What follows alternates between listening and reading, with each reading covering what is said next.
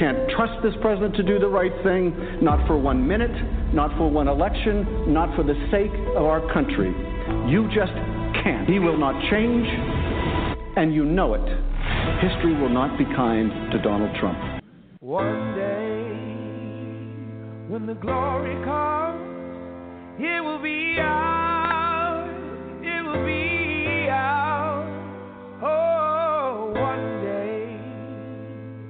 when the war is won, we will be sure. We will be sure. Oh, glory.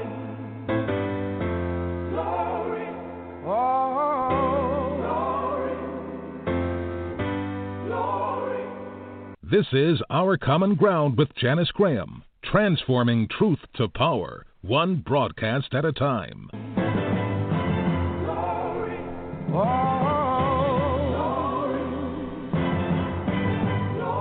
Because the Black Lives Matter movement emerged under a black president, black attorney general, and black homeland security, and they couldn't deliver. You see?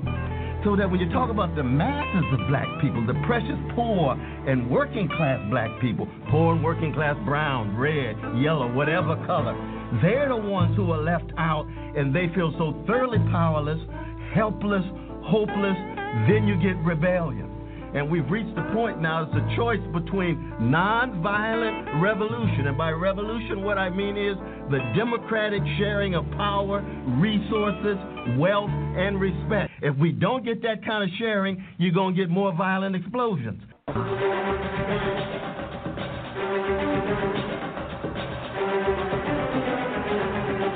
America's chickens coming home. Our Common Ground with Janice Graham, transforming truth to power, one broadcast at a time. You're gonna sing to swim, you're gonna learn the truth. No matter what you do, you're gonna learn the truth. Alternative Activist Empowerment Talk Radio, speaking truth to power and ourselves. Passes a three strike law and then wants us to sing God bless America. No, no, no. Not God bless America. God.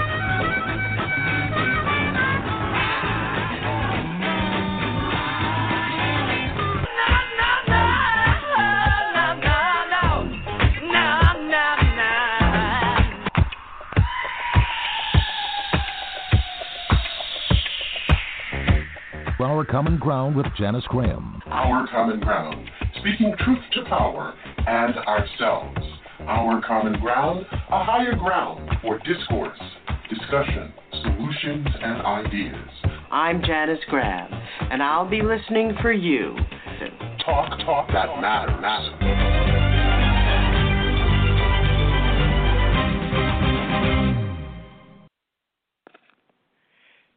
Good evening, everyone, and welcome to another episode of Our Common Ground. I'm Janice Graham, your host, and thank you for being with us.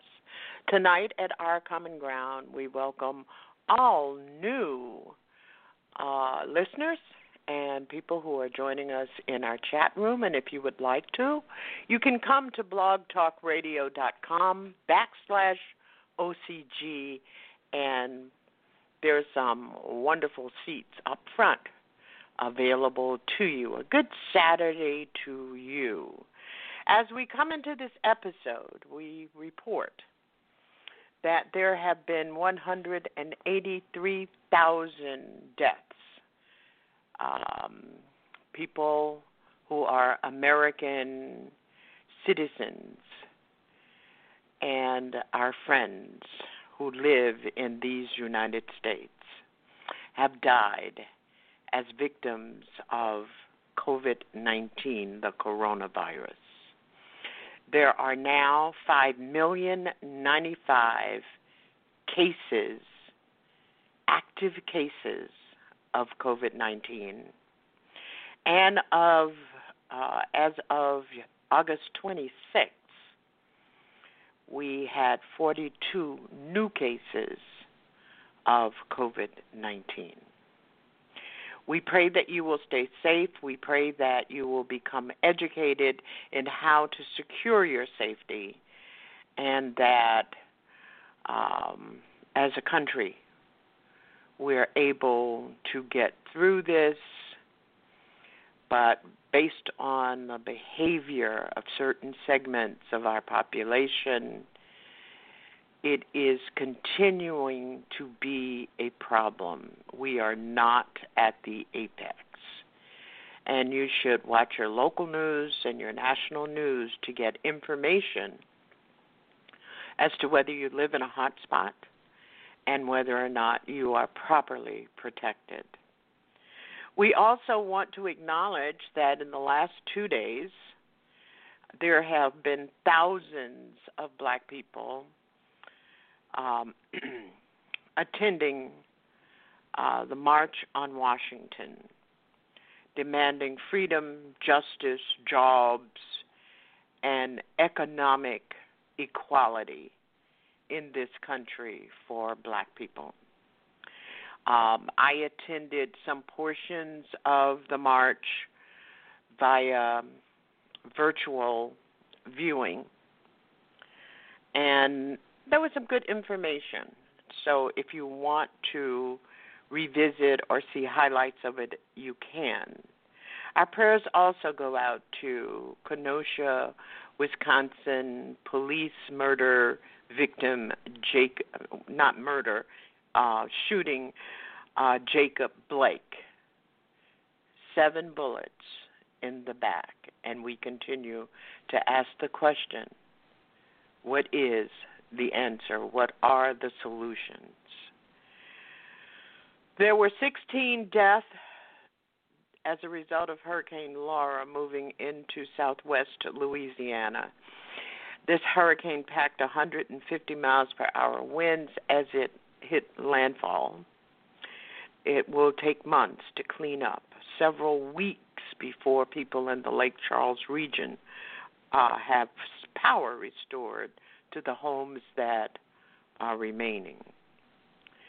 This is our 12th broadcast since Breonna Taylor, and still there are no arrests of the police who perpetrated that horrible, horrible home invasion and murder. Every week, it gets dimmer and dimmer. Tonight, in this episode, we're looking at Tweedledee, Tweedledum. As you know, that is my mainstay characterization of the two political party system in America and our grave, grave choices. Tonight, our guest is Dr. Wilmer Leon, and um, we want to tell you a little about him. He is not new to our Common Ground. He has been in our Common Ground voice since 2011. He is a political scientist and author whose primary area of expertise are American government, black politics, and public policy. For more than 11 years, he has been a lecturer, teaching associate in the political science department at Howard University. He's a nationally uh, figure. He's a national figure in broadcast radio talk host, uh, talk world. Inside the Issues on Sirius Satellite Radio, Channel 156, is his show. Nationally syndicated columnist he is, and a regular political commentator on national and international news programs. Um, the title of his last book, and we recommend it highly, is Politics Another Perspective Commentary and Analysis on Race, War, Ethics, and the American Political Landscape in the Age of Obama. And uh, it's really interesting that Dr. Leon is with us tonight because before I had to flee the plantation. He was our last guest in 2017, and he will be joining us shortly. In um, 1991, George H.W. Bush weaponized the use of racial identity when he nominated Clarence Thomas to fill Thurgood Marshall's position on the Supreme Court at his death. Mr. Marshall, a civil rights activist who had been successfully argued who had successfully argued Brown versus Board of Education before being elevated on the Supreme Court, defined the liberal term the court took in response to the post World War II reconception of the U.S. as a liberal state. And in nominating Clarence Thomas, a political, a political reactionary who Ronald Reagan had appointed to the EEOC, which is the Equal Employment Opportunity Commission, to undermine its mission. Mr. Bush, George H.W. Bush, was daring liberals to oppose him because Clarence Thomas was black. And we're going to talk about that as we go into this episode.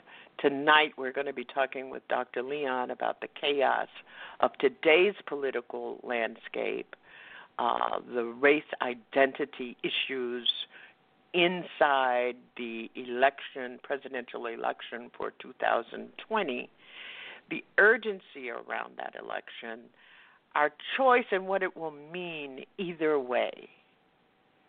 Trump reelected, Trump steals the election, or the Joe Biden ticket wins. What does the clear and I and I really believe that there are clear and unclear choices mean for black citizens. Before we get into the episode, I do want to send out condolences to um, the family of Chadwick and fans of Chadwick Boseman. Uh, Boseman died yesterday at age 42.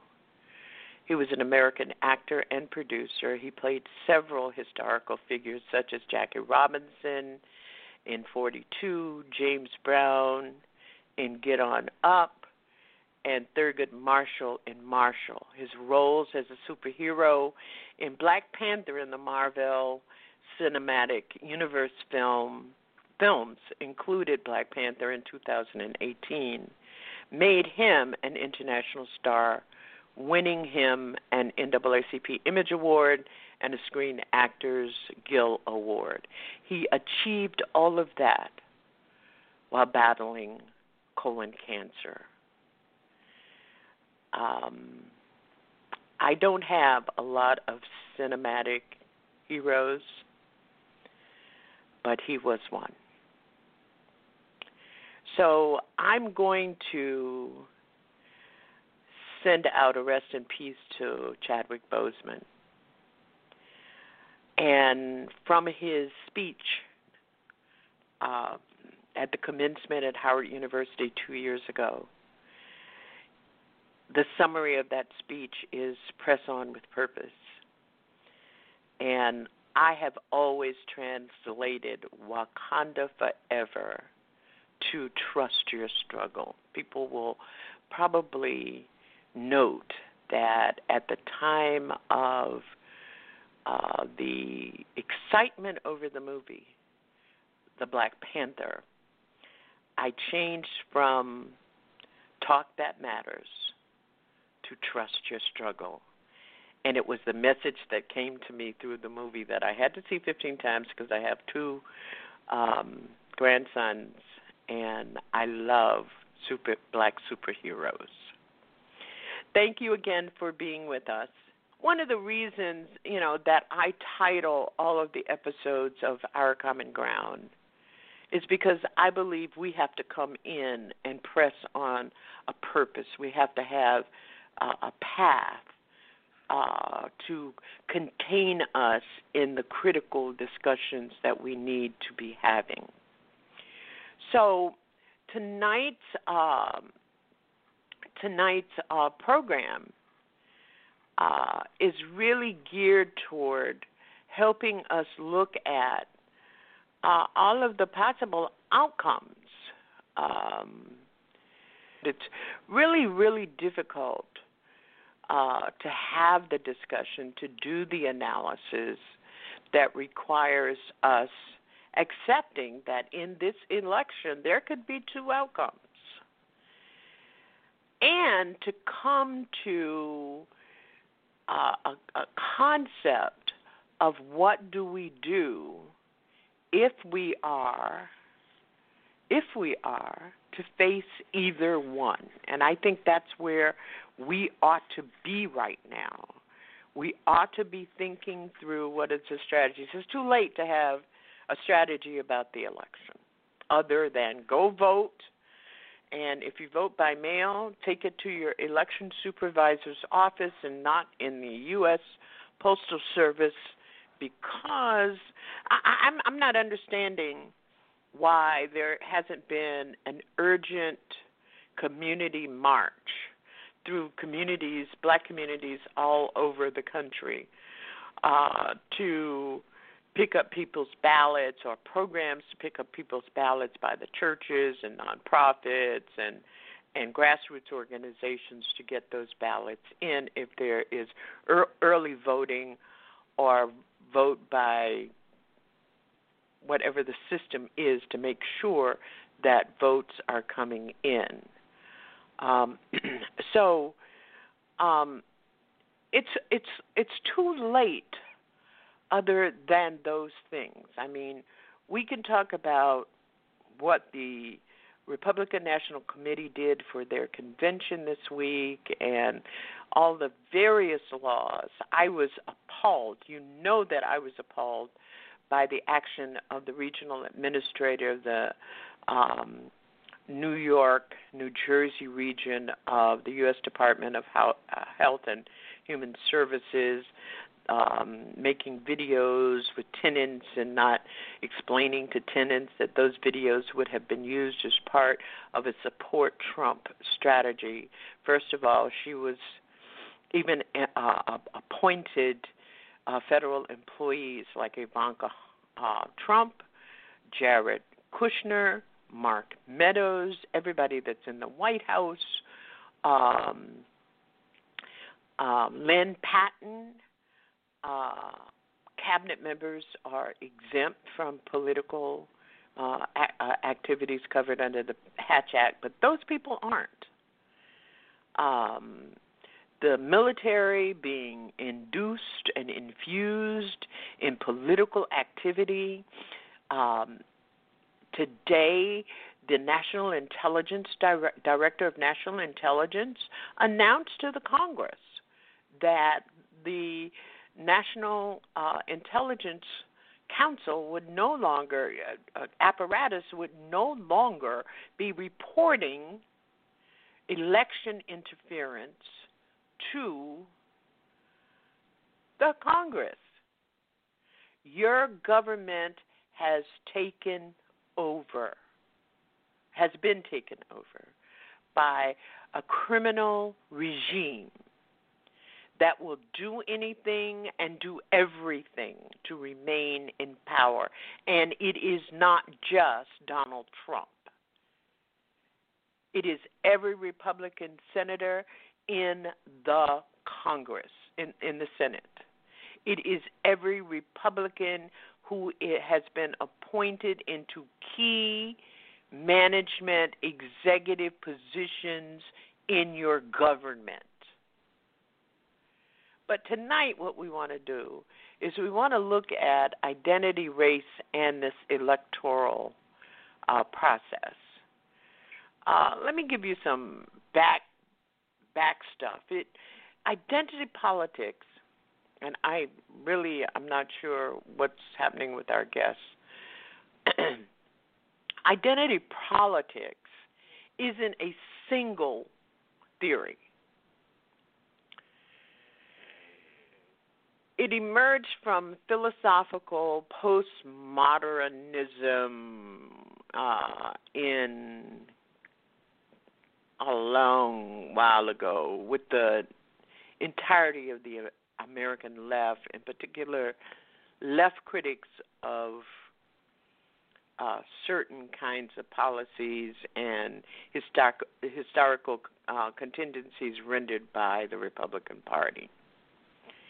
So in ni- 1991, when George H.W. Bush, the dead one, nominated, excuse me, nominated um, Clarence Thomas, a lot of things were going on. Don't forget that Thurgood Marshall was a lot of things. He was a civil rights activist, a lawyer who successfully used the law as a means of achieving political ends, and he was a fighter for social justice. He was also black. And we can't begin to reduce his life to being black, as was implied by Bush's assertion of equivalence with Clarence Thomas. The subtext of racial difference that united liberals with active racists was the concept of a black consciousness that was implied in alleged unity of Marshall and Thomas somehow. They were both black. In fact, Mr.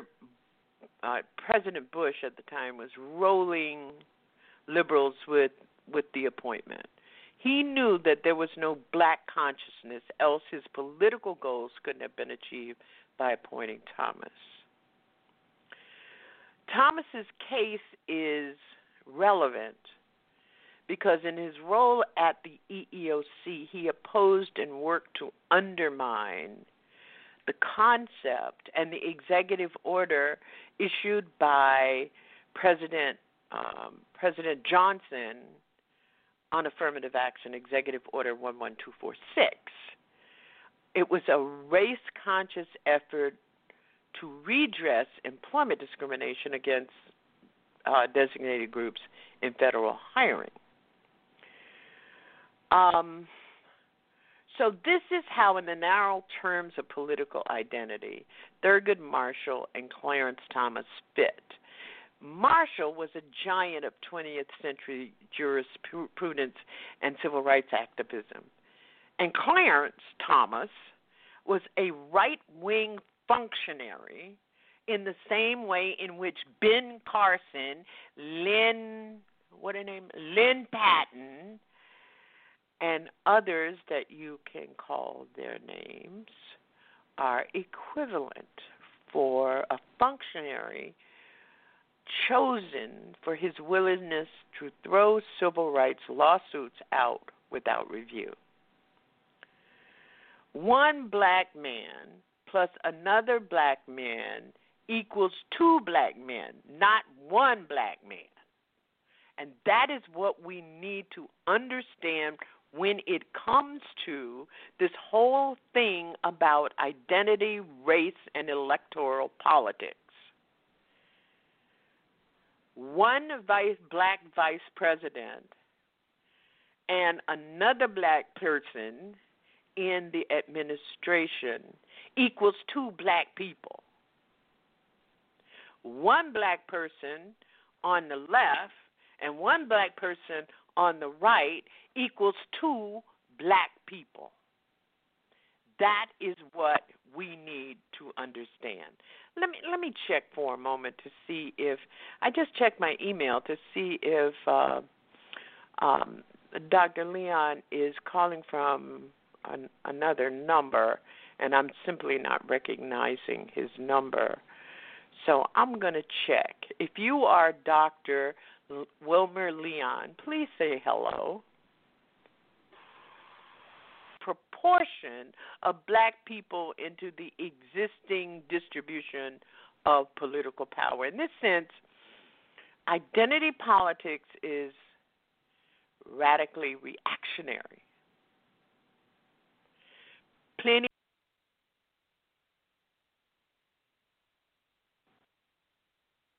That's why Donald Trump stands up and says he has plenty of black friends and um why not try him? I don't know what that stupid thing he said why not try him?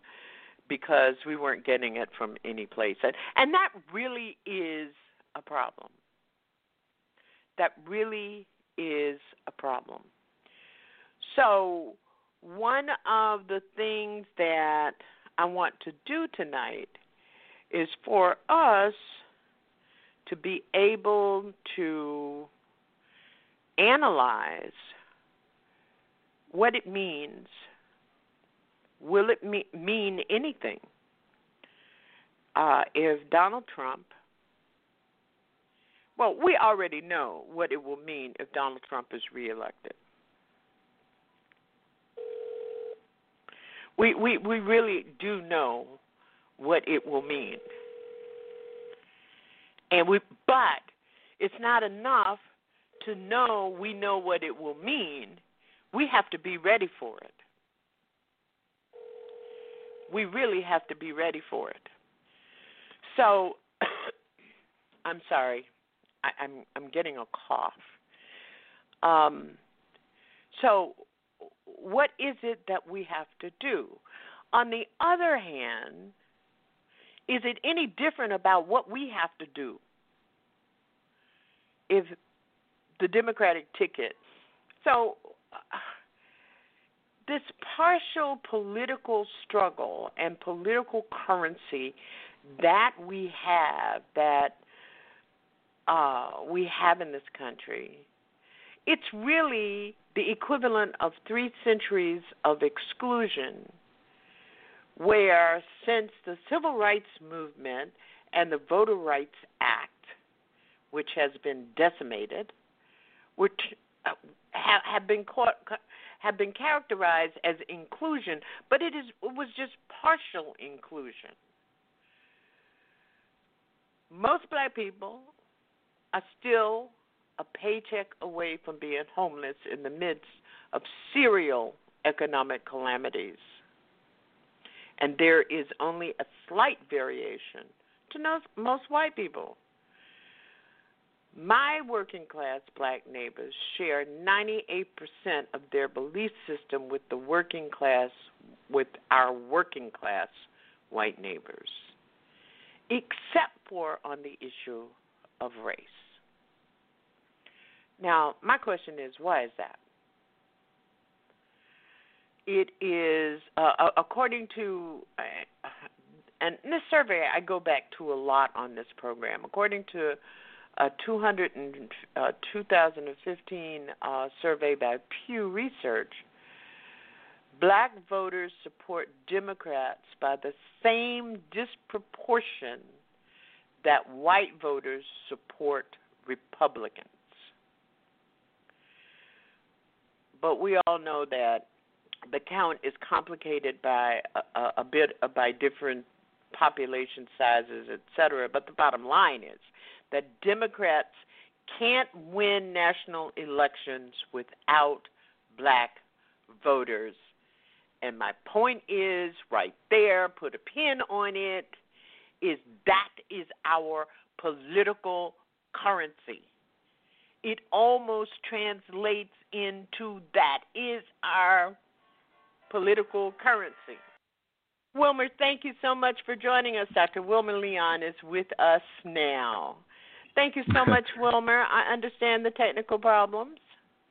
Thank you. I appreciate your understanding. And I'm so glad and excited to have you back. Uh, in the first half hour, I've been talking about the issue of identity, race, and electoral politics. But mm-hmm. but uh, you know, and trying to give people a historical uh, background on how this all started with the Clarence with George H. W. Bush and his nomination of Clarence Thomas as the mm. first real significant standard in identity politics and it wasn't us, it was them. uh, to to be able to equate one black Clarence Thomas with one black uh, Thurgood Marshall equals one black per equals two uh, one black person as opposed to one black Clarence Thomas plus one black Thurgood Marshall equals two different black men. Um, mm-hmm. So, so what we want what we want to do tonight, and and thank you so much for being persistent on this, is to to talk about where we are in this chaotic political landscape that black people we find ourselves in and to examine and analyze the urgency around the choices that we have and what it means either way. Uh, uh, what does the clear and the unclear choice mean for black people? And I'll give you the mic. Wow. Well, that's a that's an interesting uh, interesting question. It, it's well, I guess in, in, terms of the current circumstance, let me say that uh, there's no question that Donald Trump uh, has to go. There, there's no question that he is a misogynist. He is an admitted uh, sexual predator. Uh, he is an incredibly, incredibly ignorant man. He's a moron. Um, he really seems to have no uh, no ethics. He really seems to have no morals. It's it's really all about him. And to make it even worse, he, he has no worldview. And you know, it, it's one thing if you are able to say that you know he's a Republican or that he if you're able to subscribe some type of ideology to him, then you can pretty much formulate a plan that enables you to deal with him. But he is he's a zero, and so we have to understand that. Um, on top of all of that, I think that people really need to uh, to understand um, that his personality uh, has been formed uh, through what I believe is a succession of critical learning um, disability.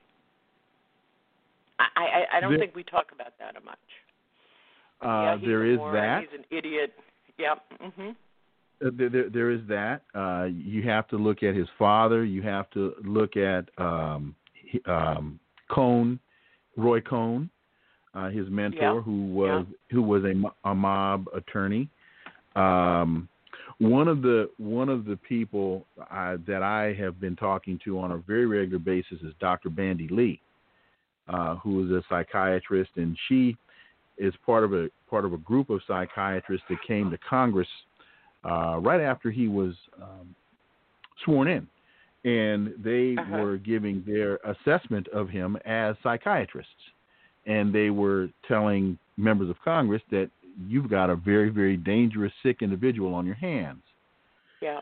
yeah. Um, so, so, so here's here's the question that that I think real that we really have to start to unpack is, with all of that being said, how did Hillary Clinton lose to him?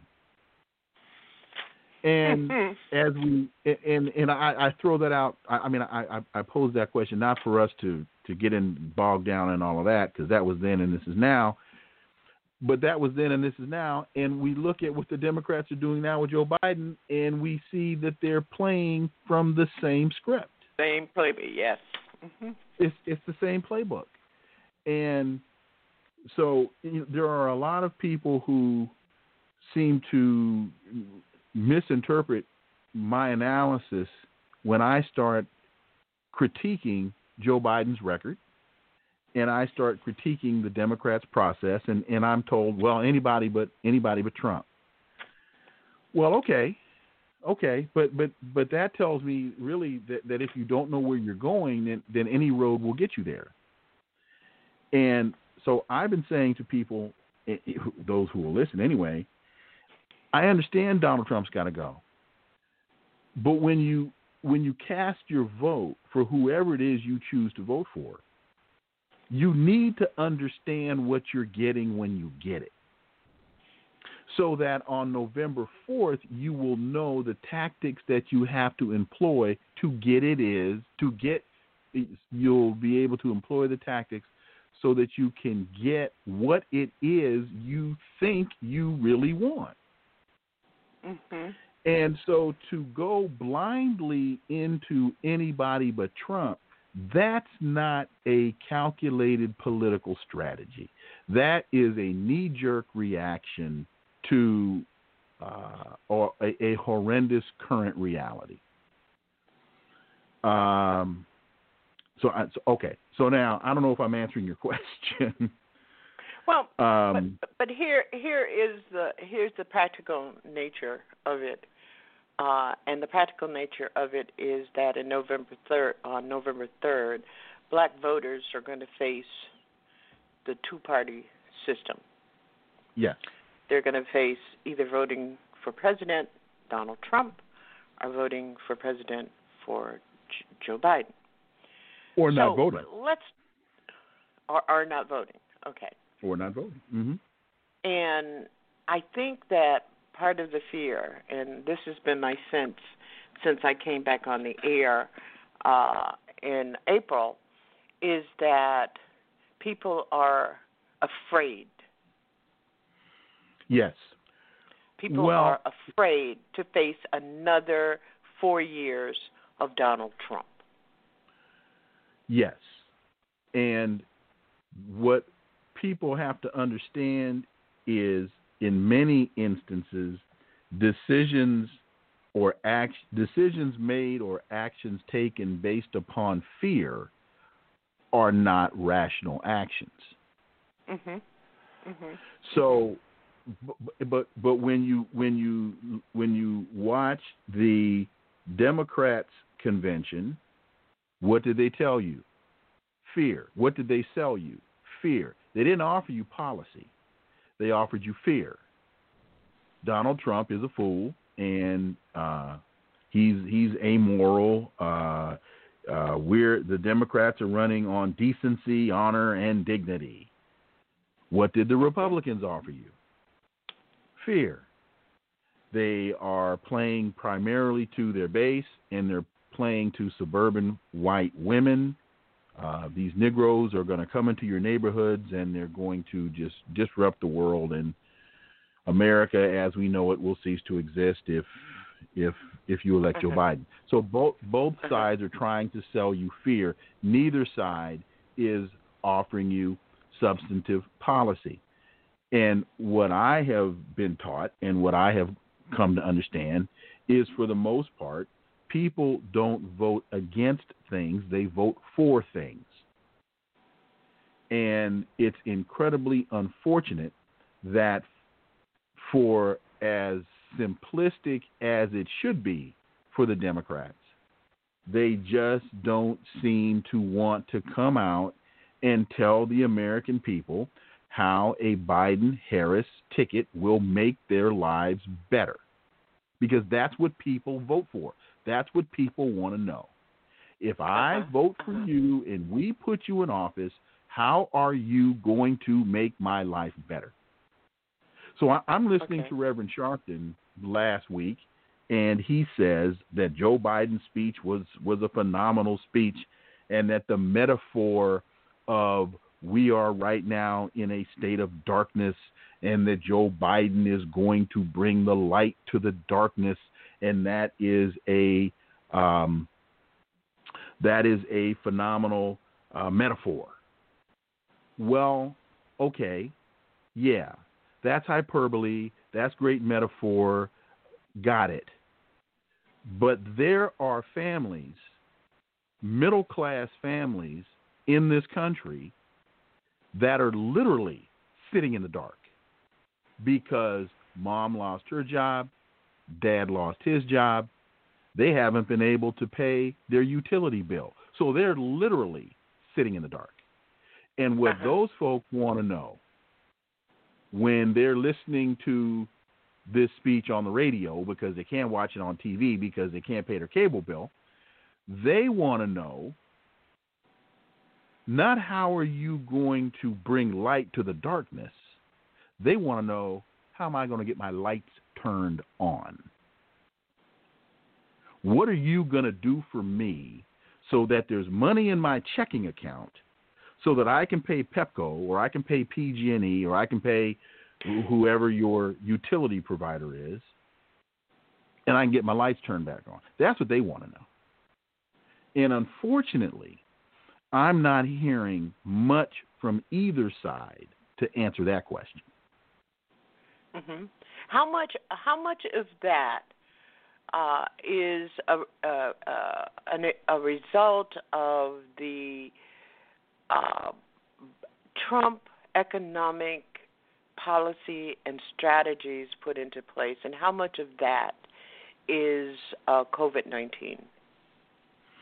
I don't know that you can, at this stage of the game, really separate the two because Mhm, COVID has exacerbated the failed Trump policy. Trump basically took us right back to, with his economic foolishness, he took us right back to Ronald Reagan and the and the supply side or the or the trickle down economics that uh, Ronald Reagan's eventual vice president George H. W. Bush told us was voodoo economics.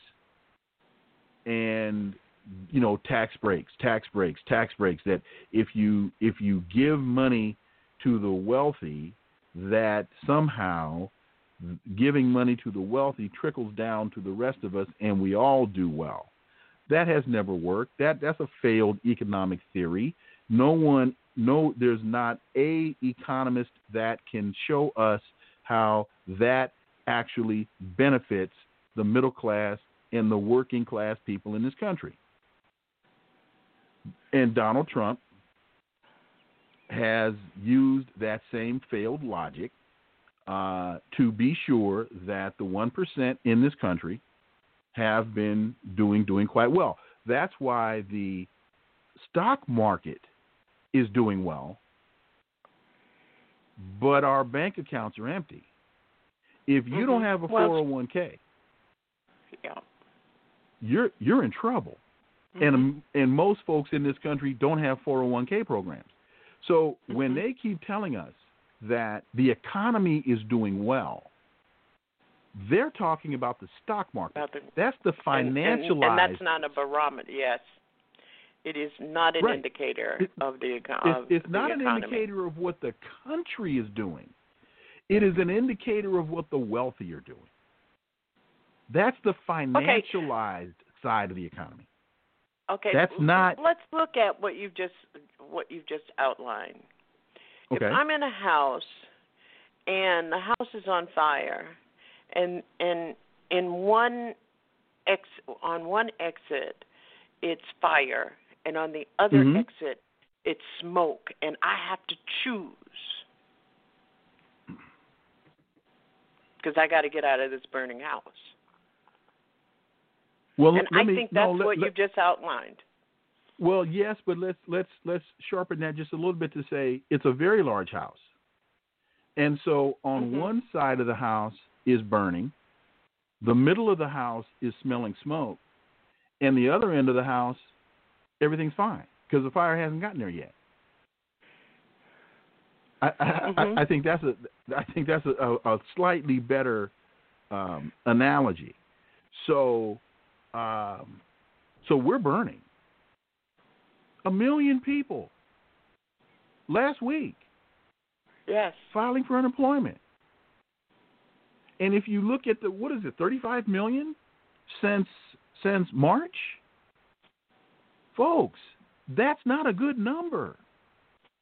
I, I don't I don't it, and, and, and I'm glad you, you brought that up because that's that has forced me to get to the to the numbers. 35 million filing for unemployment while the stock market is performing at record levels. How can that be? So wouldn't the choice we we we, we got to talk about these grave choices that people have to make. Mm-hmm. And I'm I'm not a proponent of just letting it be. Um, Right. because I I want to talk about some of the dismantling and the possibilities of what a criminal regime will do in a second term. Um, Be more criminal, so exactly, but more emboldened um, criminals. when when people are making those choices, let's let's talk about the 35 million unemployed people in this country. Wouldn't it be logical that they would be saying something's got to change? Yes, absolutely, absolutely. Mhm. They should be, and and what you have when you look into uh, Washington, D.C., and the protests that were taking place in Washington, D.C., down at Black Lives Matter Square, when you look in Portland, when you look at what's happening in Kenosha, you have a lot of people in the streets saying something has to change. Absolutely. Absolutely. But what is the Democrat Democratic Party doing? Are they embracing those people? No. Did they invite those people to speak at their convention? No. Did they invite any of the representatives of those people to speak at their convention? They gave Congresswoman Cor- uh, uh, Cortez a minute. They gave her 60 seconds. They gave Bernie Sanders four minutes. Alexandria Ocasio Cortez did a phenomenal job in the 60 seconds she was given. Bernie did very well in the probably three and a half minutes he was given. But the Democrats right now seem to be more interested in trying to court the John Kasichs of the world, these alleged disaffected Republicans, they seem to be more more interested in courting them than the Cori Bushes from St. Louis. Cor- Cori Bush was where? Did you see her at the convention? No. No, I didn't. I didn't see anybody at the convention. She wasn't there. She wasn't there. Now, now, now, this is a woman. This is a woman that came in and upset an established uh, dynasty yes. in that district, hmm and one would think that some people from the Democratic Party would be smart enough to say, you know what? This is a movement that we've got to get in front of. This is a movement that we've got. This is where our party is headed. This is what our base is telling us. No, they want to stay. They want to stay stuck on stupid, and they're trying. Nancy Pelosi and Chuck Schumer and and and uh, Tom Perez and Barack Obama and the Clintons are trying to move the Democrat Party to the right. They're, they're, this is the culmination of Bill Clinton, Al Gore, and the Democratic Legislative Council moving the party to the right. Okay. Then uh, let me ask you uh, how do you analyze the black political currency in all of this? Because one of the things I have not been able to understand, well, actually, there are a number of things, but two of the most important things that has been lingering in my brain for over two, three, almost three years now is the idea that if we have the kind of political currency as black people in in in this country, the ability to turn this election, why in God's name hasn't the DNC and the council been able to uh, are they politically stupid? No, we are. And the other question is why we haven't been able to capitalize our political currency. Because our politics has not matured. And we, and I'll speak very gen, very generally here, we Mhm. we are called upon by the Democrats every four years, not even every two years. We're called upon the, by the Democrats every four years to save the election. This is the most significant election in the history of the world, and if black people don't turn out to vote, then all that we know it will cease to exist. And that's what we're told. And since the 1960s, we have been incredibly loyal Democrats. And so we uh, answer that clarion call, and we don't get anything for it. Mhm. We just get a little we get a little better than the worst we get if we if we went on the Republican side. To to But- what extent? to what extent is the um, uh, black political class, um, and it's not just elected officials; it's other people that influence um, the political parties. To what extent is their responsibility, is their obligation, is their blame in the absence, and I've been calling it uh, in the absence of political infrastructure in which to capitalize uh, our our currency. Oh, and, and again, I'll speak very generally to answer your question. I- know that there are exceptions to this statement, but they've been bought and paid for, and they're delivering what the, what they what their benefactors have purchased. Look, if we just we just celebrated the 57th anniversary of the March on Washington, right? August 28th, yeah, 1960, 1963. Right. right? hmm we got the it, as a result of that march and the pressure okay so there's a there's a three pronged approach that had been very successful for us during the civil rights movement it was pressure in the streets it was legislative process and it was electoral politics. Those three things working in concert and not necessarily by design, but those three things working in concert got us the Voting Rights Act, got us the Civil Rights Act, got us the Fair Housing and Employment Act, all from 1963 through 1968. We didn't have a congressional black caucus until 1973. So we were able to get substantive legislation through Congress without a congressional black caucus. Th- Then you look at the first, the original members of the caucus. Where did most of those people come from? most of those folks came from movement politics in the cities in which they were living. Well, we are now, I don't know how many generations away from that original group of members of the Congressional Black Caucus. And we are now, as a uh, voting constituency, we are getting less now than we were Mhm. getting before we had a caucus.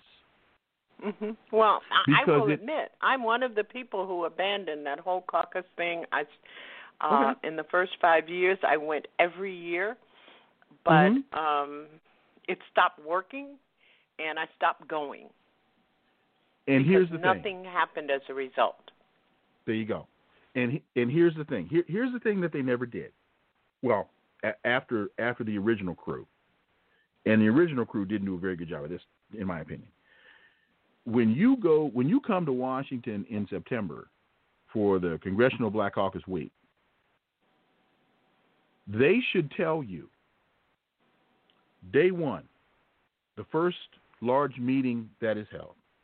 Here are the, and I'll just pick a number. Here are the three pieces of legislation that we are working on this year that are relevant to the black community.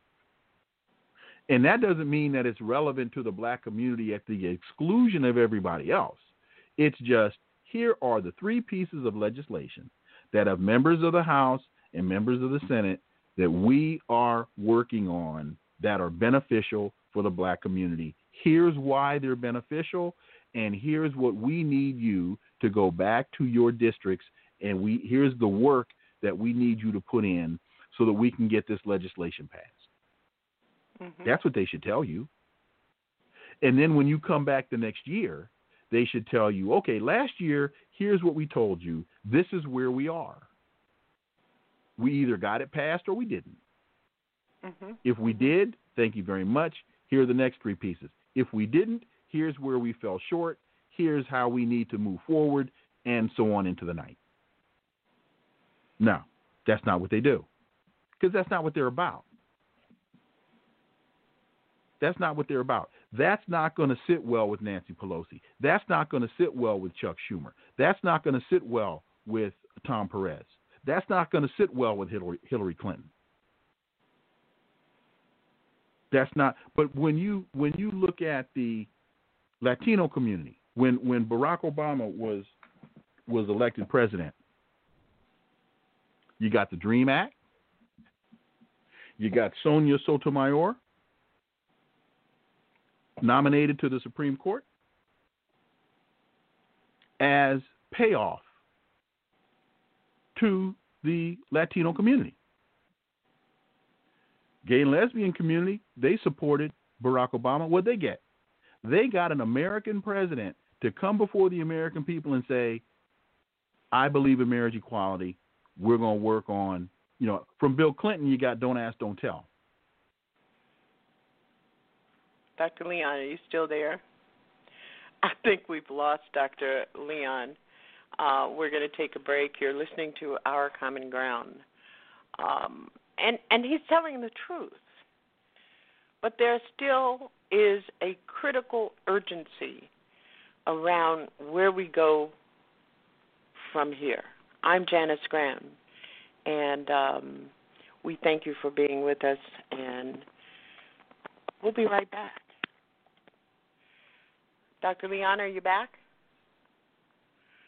Okay. The United States is a mafia government. No one has done more damage and degradation and murder, rape, and robbery than Europeans. Yes. Therefore, in order to escape confrontation with their true criminal nature, they must accuse others of being criminals. But because objection, they must become obsessed with the criminality of other people. And black folk become those other people, you see. Please. Please. Please, I can't breathe. Please, man. Officer Chauvin lifts his knee from Floyd's neck around 8:28 p.m. after 8 minutes and 46 seconds. All we want to do is be free. All we want to do is All we want to do is break the chains off. Me. All we want to do is break free. All we want to do is. Can you tell me why? Every time I step outside, I see my niggas die. Oh, I'm letting you know that it ain't no gun they make that can kill my soul. Oh no.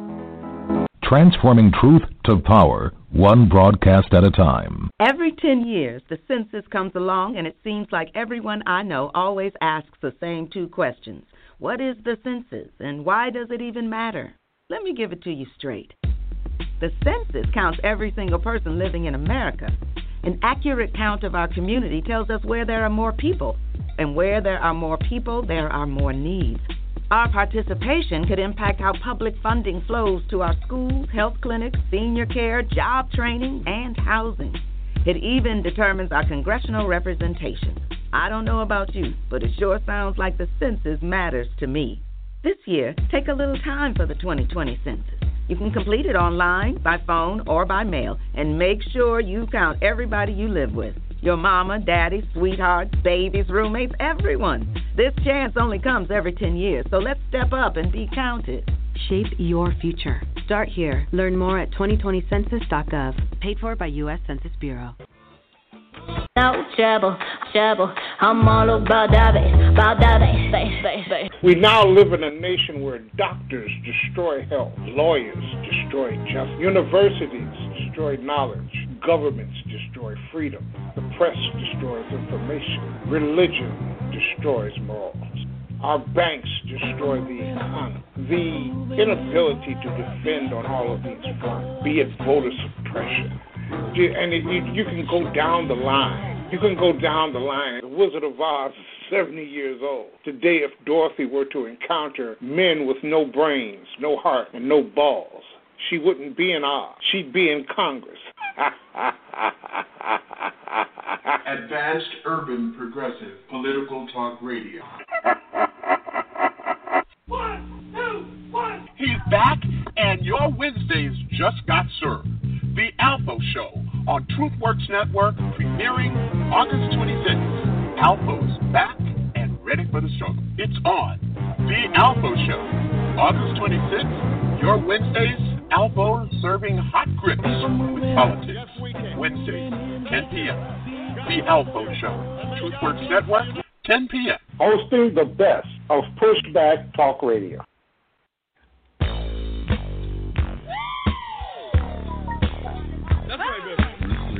One,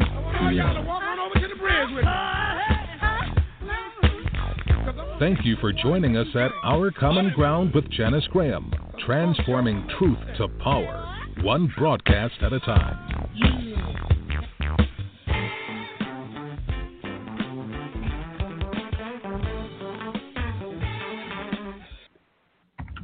And we do thank you for being with us here at Our Common Ground. Our guest tonight, talking Tweedledee, Tweedledee Dum, our grave choices, Dr. William Wilmer Leon. He is the host of Inside the Issues with Wilmer Leon on Sirius Radio. If you want to check him on Saturdays, and uh, please do buy the book, read the book, understand where we are and how we got here, politics, another perspective, commentary, and analysis on race, war, ethics, and the American political landscape in the age of Obama. Dr. Wilmer Leon, we are so glad to have you back on on our common ground because I just don't know what to say about all this chaos. I'm just I'm just beside myself because it is Tweedledee and Tweedledum, and those are the choices. Yeah, and and I'm not quite sure where we uh, where we uh, where the call dropped, but the the point being that when you look at the varying uh, constituencies, whether they be women, whether they be uh, Latino, whether they be uh, gay and lesbian, they all got something of note. Mm-hmm. And Mhm. um, we were told, well, you didn't demand anything, which is true. We were so happy that you know we got an African American president that, and we were so afraid. We we felt that his position was so tenuous that uh, we couldn't demand anything because he couldn't be couldn't be too black. He could never appear to be too black. So we didn't demand anything. And you know, and that that takes me back to Roosevelt and A. Philip Randolph when um, it is reported that President uh, FDR said to uh, A. Philip Randolph when A. Philip Randolph was making all these demands on the Democrats at the time. Roosevelt said, "Well, Mr. Randolph, I hear you. Go out and make me do it." And A. Philip Randolph did. Mm-hmm. We don't And we understand those those types stories. of politics anymore. Hmm. We told those stories during the Obama administration, especially in the second uh, term. Mm-hmm. But let me witness for a minute here, Dr. Leon. I am a firsthand witness to make some assumptions about what will happen in a second term for Donald Trump. I just want to talk about housing for a minute. The a wet dream of the Republican Party since, uh, especially since, uh, and it began with George W. Bush, is to rid this country of its obligation to housing poor people. I predict, and I saw stages of the operatives that he will dilute the Fair Housing Act, that what we know as house, financial housing financial assistance to poor people and working class people in this country will be diminished it will go away in terms of the obligations of the federal government. Mm-hmm. I predict that when the Fair Housing Act, Section Six, and of the uh, of the Civil Rights uh, Act, which is has to do with housing, when that goes away, the next thing that will come is Title VII, which would rid this federal government of any protections in regard to race in, empl- in employment. And those flags and that dismantlement will be replaced with programs that will allow states and local entities to empty its public housing stock for for other use. Or it'll That's be turned over to the or it'll be or it'll be turned over to the private sector to manage. Yes.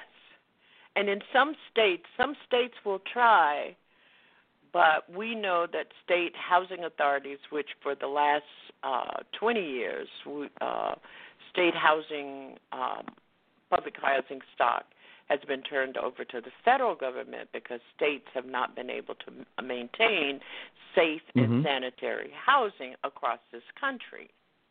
Mm-hmm. The other thing that I fear is that we will be left in, in that kind of dismantlement, we will be left without protection and security in other ways. And I'm talking about uh, fi- federal financial assistance to um, uh, programs that have benefited black children, programs that have benefited black communities like CDBG funds. Uh, I, I, I, that kind of gutting will be Well, what do you so mean? We already are. We, we, Well- those those we are we we're already seeing that now. It'll it'll just be exacerbated. It'll just be it'll happen a lot faster. But when you look at what's happening in Washington D.C., well, first of all, you're absolutely right. I, I don't I don't push back there to say that you're wrong. All I'm saying is you you have you have described it as though it's going to happen. I'm just saying it already is. And uh, gentrification or regentrification is we're seeing it happen in New York. We're seeing it happen in D.C. We're seeing it happen in Detroit, and uh, the uh, uh, individuals that have been residents in particular communities, uh, whether it's Southeast Washington D.C. or Harlem in New York. I'm not familiar with the various areas in Detroit, but we're to know them by name. But but it's happening, and because we basically followed the white folks out to the suburbs, they moved to the exurbs, we moved to the exurbs, and now they're coming back into the cities and they're taking advantage of all of this lower priced property, and all of that is now being renovated and turned into condos. And now in Chocolate City, uh, you now got Mocha, uh, Mocha City, and you know the the African American. And I focus on DC because I live in DC, where I live in Silver Spring, Maryland, close to DC. So it, it's ha- my point is it's happening already. Okay. Uh, let's let's talk about um, it, it, it's it's gradually happening, and it's gradually happening because the dismantlement really began toward the uh, last year and a half of the Obama administration because there was Mhm. no hold. Um, and what I'm reading from what you're saying is that there will be no security around a Democratic administration minimizing some of these catastrophic changes. That is what I'm saying because I don't see where it is. one of one of the things that we have been experiencing, there was a deal cut between the Democrats and the Republicans, and that was to a great degree that the Democrats would go along with the defense budget increases, and the Republicans would not balk as much at the social program support that the Democrats have been trying to provide. And but we don't seem to appreciate the the Democrats are as if not more hawkish than the Republicans are. There was a Defense Authorization Act that came out of a Democratic Congress six months ago. Seventy mm-hmm. They gave the president more money than he asked for. Barbara Lee, Congresswoman from Oakland, was trying to get the democratically controlled House to cut the defense spending by a paltry 10%. She couldn't even get them to do that. All I'm saying to folks in in in it, because you know people keep pushing back on me saying, Wilmer, you talk about these things and all you're doing is creating space for Donald Trump to win. No, I'm telling you the hurricane is coming. Mm-hmm. I'm telling you the Okay, Dr. Wilmer Leon dropped off again. I don't know what's happening in the Maryland area with um, telephone service tonight, but uh, I do want to remind you that you should complete your um, U.S. Census, and please do it as quickly as possible. You can do it online at 2000, 2020 census.gov. Dr. Leon, are you still there? I'm going to wait for you to call back in. Um, this is uh, these are urgent uh, discussions. And, oh, wait a minute, I'm hearing uh, you. Oh, oh, you can hear me. Whoa. Uh oh. Um, let's see. We are losing. We lost Dr. Leon again, and I hope he um, he should call back in. But these are urgent discussions, and one of the things that I've been really, really seriously thinking through is what we must do about pronouncing and pushing back on the power stream, the the democratic establishment in this country. Uh, Dr. Leon, you are back. I can see you. I am. I am here. I don't know, know. what the what, world what is going on. What are they doing? Are they? Is, is there been a blackout in in in, in that area tonight? Oh my I've got, goodness! I've got, I've got a number of different phones. I've got. Okay. anyway, let, let me. By the way, let, let I did make, want to uh, wish the Howard family condolences in the loss of um, uh, Chadwick, Chadwick Boseman. Boseman. Yeah, I Yeah, I did. So, Okay, so folks, so so folks, you got to vote. There's no question. You you uh, you've got to vote. Donald Trump has got to go. But again, you have to understand what you're getting when you vote. That that's all I'm yeah, saying. uh, okay. I, you are where I am. We've got to That's all I'm understand what we're getting, and we've got to Exactly. understand so you'll know what to fight for. that the currency has to be expended between now and November 3rd. And if that means going after Nancy Pelosi and Chuck Schumer and Amen. Tom Perez now, that's what it Amen. means.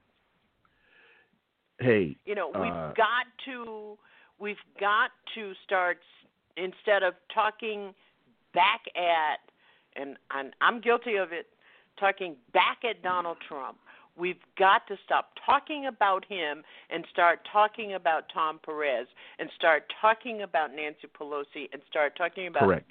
um, Chuck Schumer. And there is an infrastructure for doing that. It's called the squad. There you go. That's what we've there you got. go. There you go.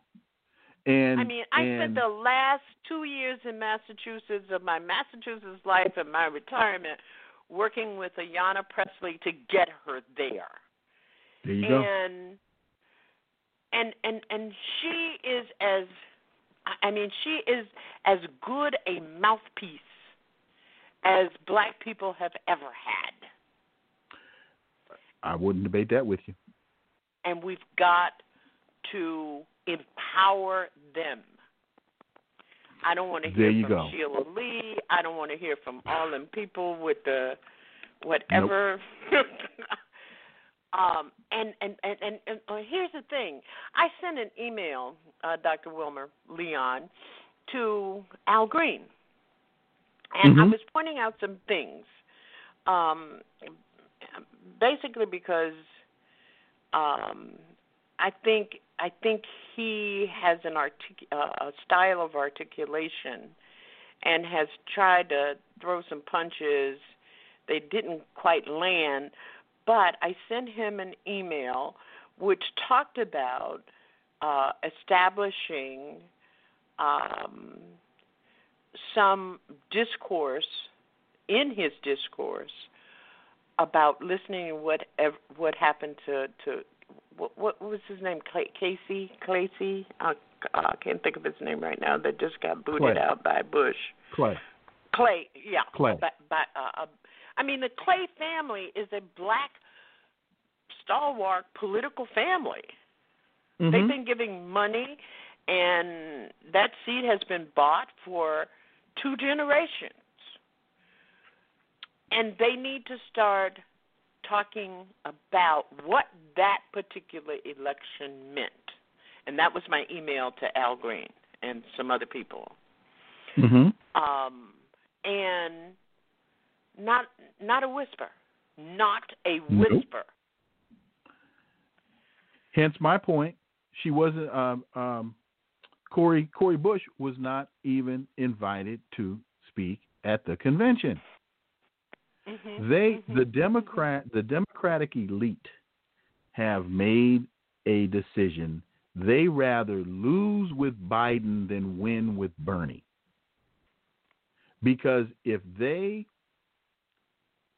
because that, if if if if they embrace the 86% of their base supports Medicare for all, then where does all of that healthcare money go? That where does where does all of the money where does all of the money coming from healthcare lobbyists go? Where does all the money from big pharma go? John Clyburn. Where does all that money go? Yeah. Yeah. and and, and and and that's that's their issue. That's their problem. That's what they that's the riddle they can't solve. Is because again, they are steadily trying to move the Democratic Party to the right. And I'm asking people now to start thinking about this. If, and God forbid, if Donald Trump wins, what happens to the Democratic Party? What happens to all those people in the street? All those angry, disaffected people that are protesting now? Where do they go? What do they do? Who do they turn to? If on November 4th or November 5th or, whenever the, the final votes get tallied, if Joe Biden loses, where are they going to go? So y'all got to get out there. You've got to get involved because the voter suppression tactics are already in play and have been for quite a while. The, Yeah, yeah. be, and and so this is this is where turnout is really going to matter. See, one of the one of the mistakes that Hillary Clinton made in 2016 was she bet on turnout. And there this whole thing about we didn't turn out to vote, that's crap. We voted. But when you when you look at the numbers, for example, Donald Trump won Michigan by like 10,000 700 votes. But there were 75,000 votes in Michigan that weren't counted. He won Michigan by 10,704 votes. There were 75,355 ballots that were never counted in Michigan, and most of those ballots came from Detroit and Flint. So that tells you what? Black people. Yeah. But Michelle Obama and Hillary Clinton, they want to tell you we didn't vote. No, we turned out. They didn't deal with voter suppression. Mm-hmm. Donald, And- Trump, and- and Donald the- Trump won. He won Arizona by eighty-five thousand two hundred and fifty-seven votes. There were two hundred and seventy thousand eight hundred and twenty-four legal voters that were stricken from the rolls in Arizona. Donald Trump didn't win Arizona, but you don't hear the you don't hear the, he won Arizona by one hundred and seventy-seven thousand and eight votes. There were 589,393 people that were removed from the rolls in North Carolina. Mm-hmm. And and that There was were our there- one more, one more number. One more number. Mhm. There there there was one million nine hundred and thirteen thousand three hundred and sixty nine ballots across the country never counted. And that's from the US Election Assistance Commission. That's not me making numbers up. That's Greg Palast research and that's from the election the US election assistance. I'm I'm I'm just giving your audience the data. That's the data. I'm not making that up. Mhm. It's not that But we stayed home. Here's the point. Here's the point of what I'm I'm saying to people uh, about what we didn't do, and and we have to. What we didn't do is two years ago we knew who this man was. They all knew. Everybody knew. All the Mhm. black people knew. We, we and we still didn't begin to fight back, resist this voter suppression. Look at what happened in Florida. Absolutely right. People in Florida, With- people in Florida voted to allow ex-felons to be able to vote. And the Republicans had an answer to that. And that is my problem with what's going on with the Biden Harris campaign. Well, but, but wait a minute. But wait They- a minute, Janice. Wait a minute, though. Be, it's not fair to say that we didn't do anything because by getting the law passed in Florida, we did the right thing. We we and I know we, we we did the right thing in Florida. We got the law passed. The Republican uh, legislature then went did a did a did a an end around and they added another provision that said felons can vote only after they have paid all of the fines and fees associated with their cases. But they never implemented a system for them to find out exactly how much they owe. And then we challenged that to, went to the Supreme Court, and the Supreme Court held on the side of the Florida State Legislature. So we did what we were supposed to do in Florida. We did it. Mm-hmm. We got the law. I, I I I I I agree, but we didn't do it in enough places. Oh, now I agree with you there. I agree with you there. Yeah, But yeah. but but we just to say that you know we places. didn't we didn't do it. No, we did it. We did what we were supposed to do. My question is, where's the Democrat Party? Yeah, that's my question. Where's They their came to outrage? The, they came to the fight with a butter knife. Didn't come to the fight at all. Because look look at- look at what happened. Look look at no. Look at what happened in Michigan. In Michigan, um, who was the woman that ran for the Green Party? Um, Jill Stein. Jill, Jill Stein. Stein Mhm. Jill Stein sued in Michigan to have those 75,000 votes counted. The judge hearing the case in Michigan told Jill Stein, "You're you really don't have standing in this case because you know she wasn't, I guess, considered to be a viable candidate. So, and she's not a resident of Michigan. So, I guess. So they said, you don't have standing in this case. Hillary Clinton's attorneys were in the courtroom, and the judge turned to her people and said, What do you say about this? They said, We have no stake here. We are here merely to observe. Yep. But Hillary wants to tell you that it was our fault.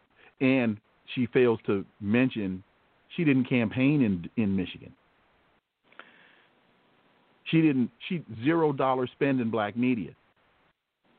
But you want to blame black people for not turning out. You didn't spend any money in black media to ask us for our vote. You didn't come to Detroit and come to Flint and come to other cities in Michigan to and you went to Pennsylvania, you went to Philly the last darn day of the election. Mhm. But somehow it's our fault. Mhm. But when we come to today, Mm-hmm. Uh, one of the things that I see um, that that we have to consider is the vile and targeted our government, Social Security, Mhm. Medicare, health insurance access. With a Trump reelection, there's going to be a price. Mm-hmm. And Ugly. so here is, and I keep going back to the worth of black political currency and how we can shake up, break, uh, influence our ability to formulate inside the establishment We got to stay in the another street. direction. Yep. We got to stay in Yep. the street. Exactly. We gotta stay in the street. people still are in the street across this country. I mean, in Boston, in parts Yeah. of New York, specifically Brooklyn, in Portland, in Oakland, people are still in the street. And they um, gotta stay there. With Black Lives Matter protests, as they call it. Um, and and we've got to stay there. The other question that I asked Dr. James Taylor a couple of weeks ago was the idea: where the pussy people? You know, the people that marched the day after Donald Yeah, Trump's election. uh, what happened to them? They're making new hats right now, and so you won't see them till hats are done. They're making You're absolutely right. So Yeah. where you can't the you can't target you can't you can't be a pussy person without a hat. So you, so they they're working on the Uh, hat. They're, I'm gonna I'm gonna tell you I'm I'm I'm being stunned every day by the political realities of my new home. And yesterday I went for my ride and only about uh a quarter of a mile from where I live there was a Trump Pence rally on the side of the road. They had music. they had these huge. I mean, you would have thought, as India Declare would say, it was a a Jethro and Amy rally going on for Trump and Pence. It was right in front of the entrance. Um, if you had to turn of a Lowe's, and I've alerted them and I sent them photos. Um, and and there must have been 150 people with these. I'm talking about huge flags, the kind of flags Mhm. that McDonald's buy, American that size, the kind at the Washington Monument. Um, and it said Trump Pence, and they all had on red, white, and blue uh, cut off jeans and and hats and bull horns, and the music was going, and people were gr- on the side of the road. Mm-hmm. Mm-hmm. in the medium. People were standing with these huge, and, and they were all, and people were honking, and I'm going, oh my God, I got to pull over and take pictures because nobody would believe that I live here. It was like, damn. and you're not seeing that kind of activity from the um, um, the the um, uh, Biden Harris ticket. Well, no, You're Joe's got to come out of the basement. Joe, Joe's got to Okay. come at some point. Joe, you got to you got to come out of your basement, Joe. You you can't. Yeah. I don't think you can win. You can become president from your basement. You, Joe, at least come to the driveway. What do you think has been the added value of Kamala Harris? For what it is they're trying I'm asking for a friend. for well I, I think for for what it is they're trying to project or portray i think she's added value. But again homegirl only got three less than three percent of the vote when she was in the race. Hmm she dropped out before california because she didn't want to lose her own state So, what was the calculation there, uh, Dr. Leon? wall street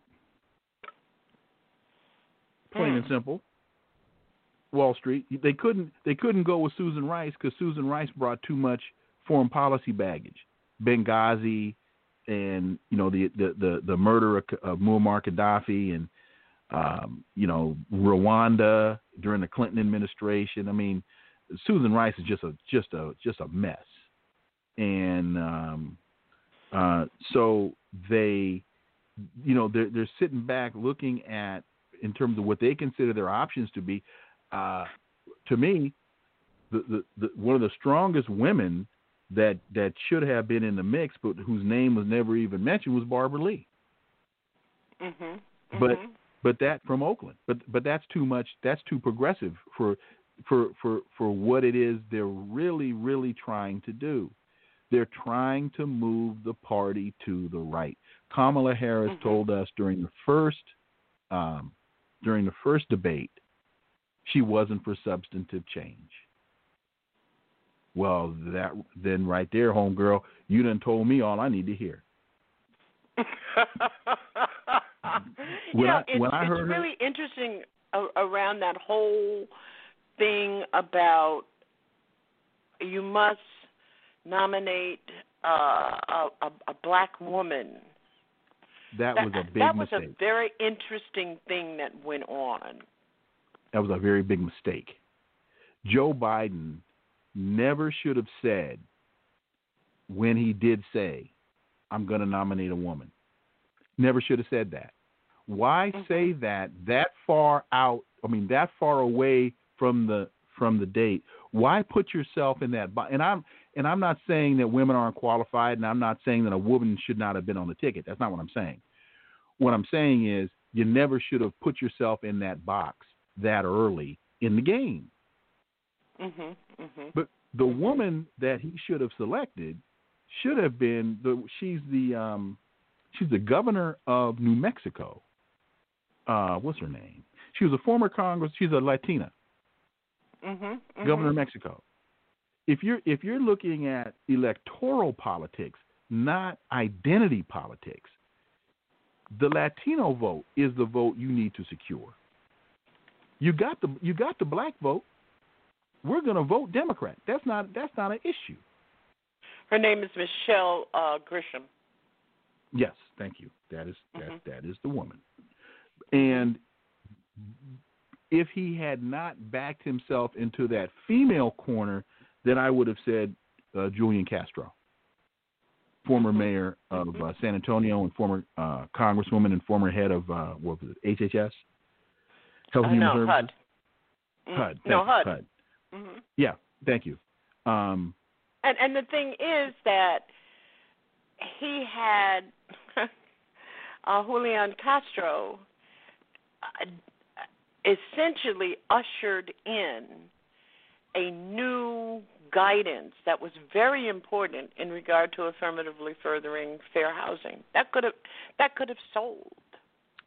Oh, big. Well, that's who Hillary Clinton. Hillary Clinton should have should have selected him instead of uh, uh, Mr. Take a Nap Tim Kaine.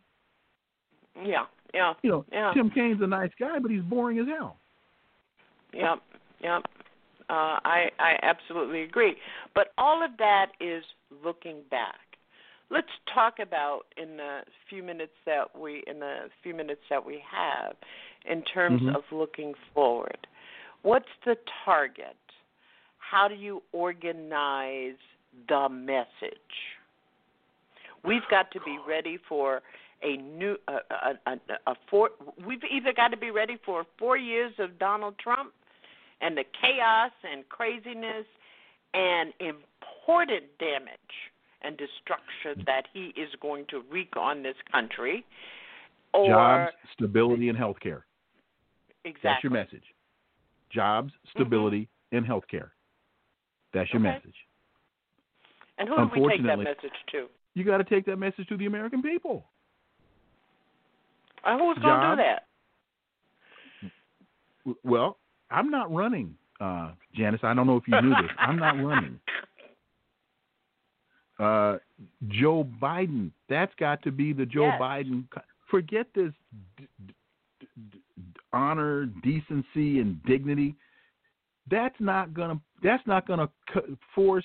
That's not going to protect me when the foreclosure people come. When I come home from looking for a job and all my stuff is on the curb, decency, honor, and dignity is not going to put food on my table and turn the lights back on. hmm And people forget Jobs, that this. stability, and health care. Yeah. That's And, and what. Go, go ahead. And people forget that there are a lot of predatory fixes going on right now, like all of the banks offering forbearance during COVID. That's a that's a game. That's almost a scam. So, Mhm. um, and and and it will wreak havoc on any potential for stability. But I am still concerned, Wilmer, that we don't have the infrastructure. And maybe it's asking my audience, your audience, what's your audience saying about this? To go out and begin and ignite the new the new movement on the street has got to be about getting out to vote and increasing the currency.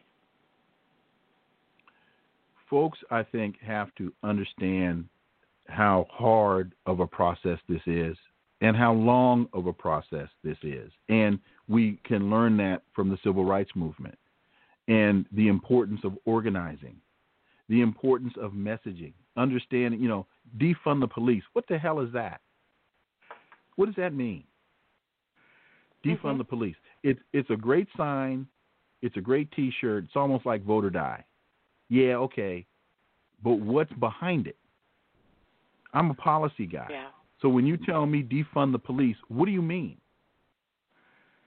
It's a catchy slogan, but how do I turn that into policy?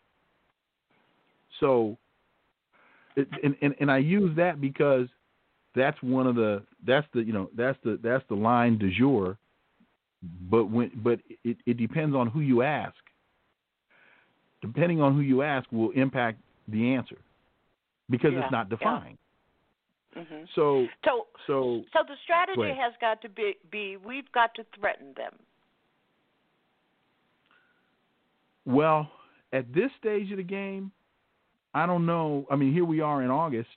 We're almost in September, and the election's in mm-hmm. November. I don't know now what what what we can do impact the next two months. Joe ain't even coming out of the basement, Yeah, yeah, yeah. so so we've got to vote. There, there's no question Yeah. that we have to vote. And and Yeah. again, folks, do not misinterpret what I'm saying. I'm just trying to get you to open your eyes and understand a the importance of what we've got, and b what you're going to get if you win, and that means the work you're going to have to do when you win. Yeah, yeah, I agree. Um, woman, we haven't had enough time to talk, and we haven't been in touch in the way that we should be in touch. But I was trying to keep all my friends safe by not making any comment, by not making any contact. I really was. I had to protect a lot of people. but we have callers, and um, I do plan on doing my roundup about two weeks before the election, and certainly hope that you will join us for it. Sure. Um, Provided I get a phone at work, sure. We've got a lot of people uh, sure. on that have been calling us in. We only have 10 minutes. Make your question to the point, please. And if you have a question for Dr. Wilmer Leon, who's with us at Our Common Ground. 773, you're on the air. Well, good evening, and good evening, Dr. Leon. Uh, Good evening. I just want to say this. We got to get Trump out, and when we get Biden in and Harris in, we got to grab them by the neck and pull them to the left. The uh, squad, as they're called, they're, how did you put it, Janice? They're on the 40th floor, and the building is 100 stories tall, and they're on their way how progressive uh, Democrats will seize the RNC. Rez and all of the old guard are fading. And what kind of um, presidential election do you think we will have come 2024 when Joe Biden will not run and he will have a a record that they will seize upon. The difference is Republicans never go home. They constantly lie and attack. And Democrats constantly cave and appease. And that's why we are where we are. Yes, the house is burning. It's either fire or smoke. We've always taken the smoke of the Democrats because it doesn't singe as bad. Thank you. Good evening. Thank Just you for your 20 call, Alfo. J- just to the 2024 point, uh, history isn't good for vice presidents running for president. Mhm. Uh, mhm. George H.W. Bush, he was uh, Ronald Reagan's vice president. He won and then lost. From there, you got to go all the way back to uh, um, Gerald Ford. Gerald Ford be, was Nixon's VP, and uh, he didn't win his run for president. Uh, the, the, you got to go back to Lyndon Johnson, who was Kennedy's VP, and he won uh, after finishing the Kennedy term. So uh, history is not good for vice No. presidents that run for president. Yeah, let me run something by you.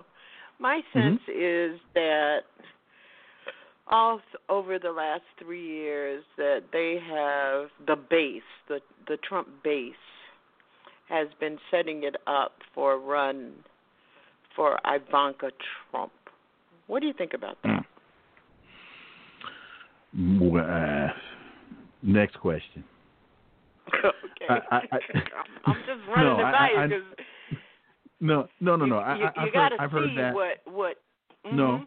I, I, I've heard I've heard that, but uh, she will have the the the legacy of her.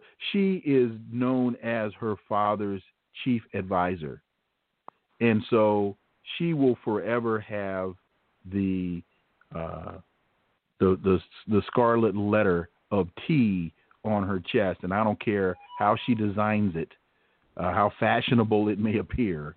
I think the stench from this uh, presidency will forever be in her hair. Mhm. Mhm. I should hope so. I really should hope so. Um, Because how, is she how is she going to distance herself from this? Yeah. If she's her yeah. father's key advisor, is she going to come out and disavow everything that that that we're experiencing? I, I, I don't know. I don't know how you get there from here. Yeah, yeah. Well, I I certainly hope that uh, we can get enough people, do enough organizing, so that we can evade what will come with a, a second term for Donald Trump. Dr. Leon, give us uh, how our audience will hear you at Sirius Radio inside the issues, and how Saturdays they can from 11 catch to 2 you Eastern. Saturdays from 11 to 2 Eastern on Sirius XM 126 Urban View. Uh, Hazel Trice Edney syndicates my op-eds. And uh, WilmerLeon.com. If you want to talk to me online, you can go to Facebook and find me there. Uh, WilmerLeon.com. Well, I certainly took you to the beach today. After I had to pass all them Trump Pence people to get there, uh, and I I so much appreciate uh, the kind of analysis and critical review and and and and realistic um, insight that you bring uh, to the political black political landscape. It's very Well, thank you. troubling, uh, and um, you'll have to come back. Um, Anytime. and and uh, help us out here. Uh, these serious thinkers at 10 o'clock at night uh, think real hard about these issues. Um, Janice, anytime. We we're we're real glad to, and excited to have you back. I'm I'm glad to be back on the air. Um, I can stop talking to myself now. the mirror tired of me. So um, I still owe you because we need to talk about your book, uh, Politics, Another Perspective, Commentary and Analysis on Race, War, Ethics, and the American Political Landscape in the Age of Obama. It is still so relevant.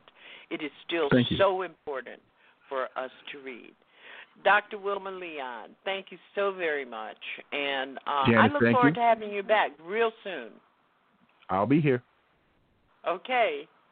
Take care, dear. Uh, that uh, our guest tonight was Dr. Wilmer Leon, and you can find him at wilmerleon.com. Uh, I want to thank all of you for being with us. I'm sorry we weren't able to take your calls, but uh, we will be here next Saturday night. Don't forget to do your census. Don't forget uh, the Alpha Show on Wednesday night on TruthWorks Network. Have a good week, and let's commit.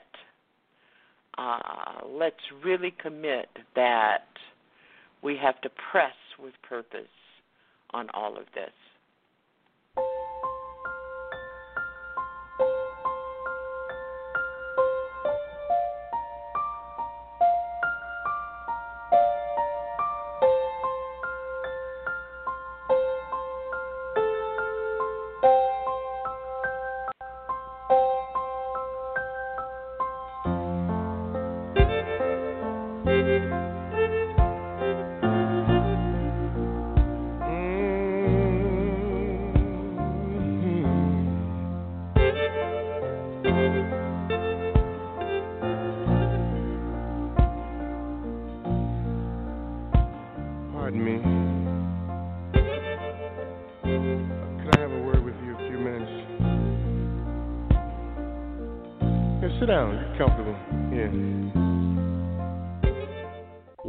Things about the question of racism that, or at least in talking to people, the question that frequently has come up recently with me is well, we are not guilty, personally. Of course, you're not. I don't know that there's anybody in this room has carried on a campaign of racism per se. But I doubt that there's anybody in this room who has not at some point been guilty of supporting a racist culture. and we must search ourselves to find out how we have been guilty. Not for the sake of just wallowing in our guilt, but for the sake of facing the fact that the future of our culture, of our country, depends not so much on what black people do as it does depend on what white people do. This is a hard lesson for some of us. That the choice as to whether or not we will rid the country of racism is a choice that white America has to make. Thank you for listening, and for those of you who have joined us in our chat room, please help us grow and let your friends and comrades know that we are here each Saturday. Have a good week. Prepare to fight the power. Vote, vote early, and deliver by hand your mail ballots. Transforming truth to power, one broadcast at a time. Right now. Uh...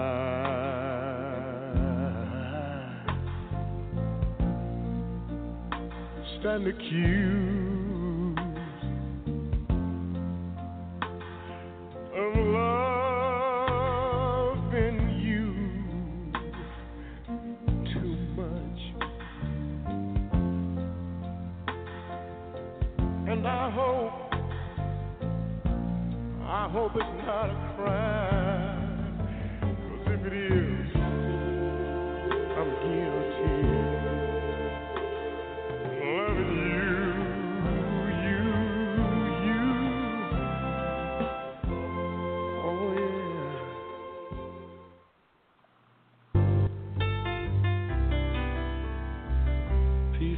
of a man. I saw the thunder and heard the lightning and felt the burden of his shame. And for some unknown reason, he never turned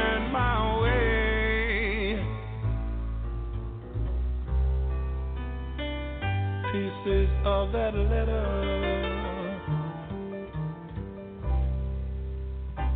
were tossed about the room. And now I hear the sound of sirens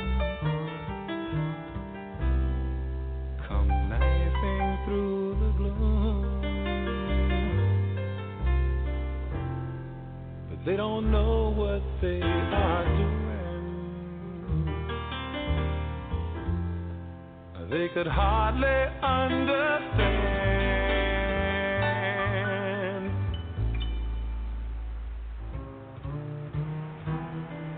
That they're only arresting